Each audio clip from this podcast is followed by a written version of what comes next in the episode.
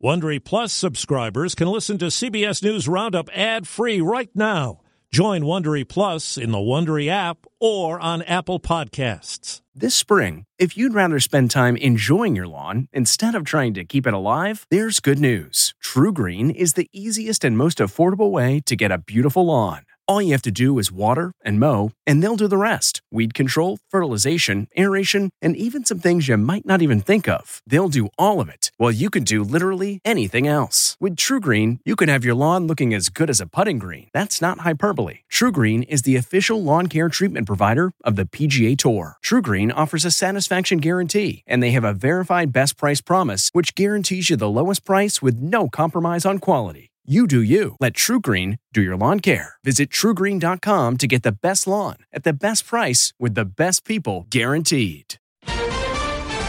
Texas deep freeze. Try to get some heat. It's like an igloo. President's vaccination schedule. By the end of July, we'll have over 600 million doses. Former President Trump attacks Senate GOP leader. He takes McConnell apart. He shreds him.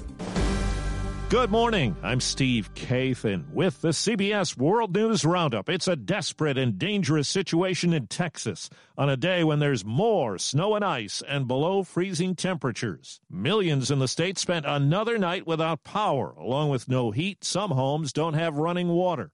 CBS's Omar Villafranca begins our coverage in Dallas. To protect her eight month old daughter, Tara Davis is heading for Tampa, Florida to stay with family. The baby girl slept between mom and dad in their bed just to stay warm. That was a really scary situation to even do. We had to do that so we could keep her warm. The thermostat said uh, 32 degrees. In Plano, Texas, Dylan Luster and his wife left their home and brought their three year old and 15 month old children to the warming shelter. Number one country, right? But can't handle a snowstorm. Residents around the state are demanding to know when their power will return. The way that ERCOT has handled this entire situation has been completely unacceptable. Governor Greg Abbott is blaming ERCOT the Electric Reliability Council of Texas, charged with operating the state's grid. Abbott called for a full investigation into the nonprofit corporation. Bill Magness, ERCOT CEO, supports an investigation. I think the fundamental decisions that our operators made very likely could have prevented a catastrophic blackout. Immediately to the north of me, the state of Oklahoma is dealing with brutal wind and snow, but unlike Texas, they actually have power.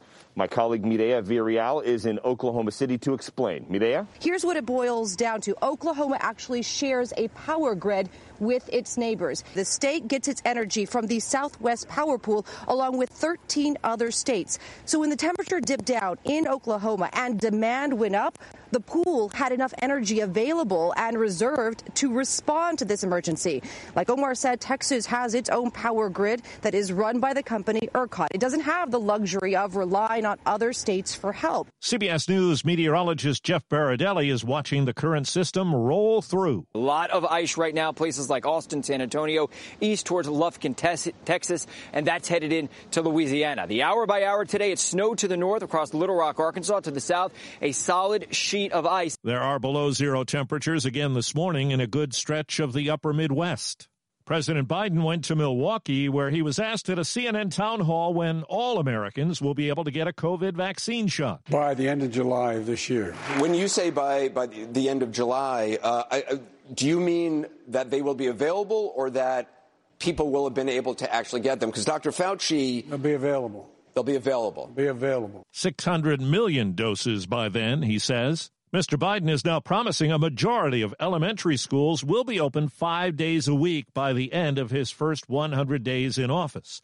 His administration came under fire when aides said schools would be considered open if they held in person learning just one day a week. Nobody is suggesting, including the CDC in its recent audit report, that you have large classes, congested classes. It's about needing to be able to socially distance, smaller classes, more protection, and I think that teachers and the folks who work in the school, the cafeteria workers, and other, should be on the list of preferred to get a vaccination. On CBS this morning, Dr. Anthony Fauci. Teachers should absolutely be priority among those who we consider essential personnel. And you should try and get as many teachers as you possibly can vaccinated as quickly as you possibly can. But to make it a sine qua non, that you don't open a school until every teacher is vaccinated, I think is not workable. And probably most of the teachers would agree with that. Britain's health regulator has just approved what will be the world's first COVID challenge study in which healthy volunteers will be deliberately infected with the coronavirus. Andrew Catchpole, one of the people in charge of the study, says it's a way to help develop vaccines against the new variants. We're only going to be administering the amount of virus and to achieve infection. As soon as we have established that they are infected, then we'll be administering antivirals purely as a preemptive measure. Up to 90 people will be recruited for the study. The battle within the Republican Party got kicked up a notch yesterday when former President Trump released a statement slamming Senate GOP leader Mitch McConnell. Over the weekend, McConnell voted to acquit Mr. Trump at his impeachment trial, but criticized him at length afterward. In this return volley, Mr. Trump calls McConnell a dour, sullen, and unsmiling political hack. And if Republicans stay with him, they will not win again. Political scientist Larry Sabato. This is absolutely unprecedented. I just can't recall any example of a president attacking a majority leader of his party in this vicious fashion.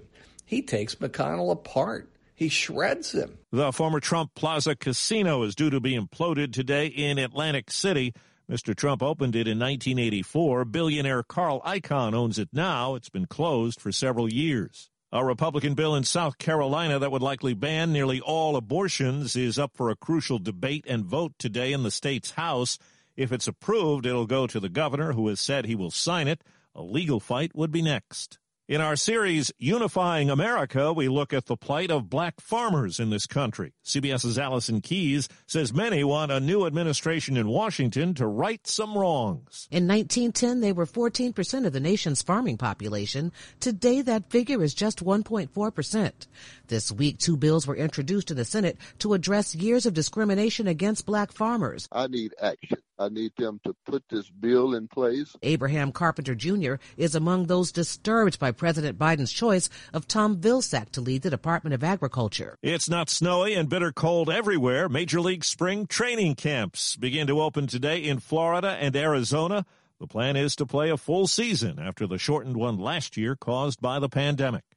The man who may be Britain's oldest paperboy has postponed plans to retire. George Bailey's first gig as a paperboy was at 11 years old. He returned to it after he retired, delivering papers by bicycle in his home village of Headcorn in southern England. Now 80, Bailey was starting to feel it was all getting a bit too much for him until Raleigh Bicycles and a British bike chain heard about that and gifted him an e-bike. If the bicycle I've got, if it lasts 10 years, then I'll probably say, uh, that's it. I'm packing up at 90. So, 6 o'clock each morning still sees George Bailey on his daily round. Vicky Barker, CBS News, London. Larry King never really retired, and his death last month has now touched off a court battle over his will. His widow is contesting a handwritten document that leaves his estate to his four children. A son says there was a pending divorce proceeding and the couple didn't live together.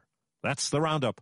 I'm Steve Kathan, CBS News. If you like CBS News Roundup, you can listen early and ad-free right now by joining Wondery Plus in the Wondery app or on Apple Podcasts. Prime members can listen ad-free on Amazon Music. Before you go, tell us about yourself by filling out a short survey at wondery.com/survey. Get one of the most successful broadcasts in television history on your schedule with the 60 Minutes Podcast. Hard hitting investigative reports, news, and culture maker interviews, and in depth profiles are waiting for you in every episode. Listen to 60 Minutes ad free on Wondery Plus.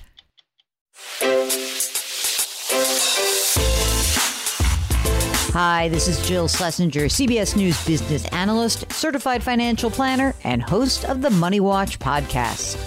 This is the show where your money is not scary and it's not boring. It is a show that's all about you.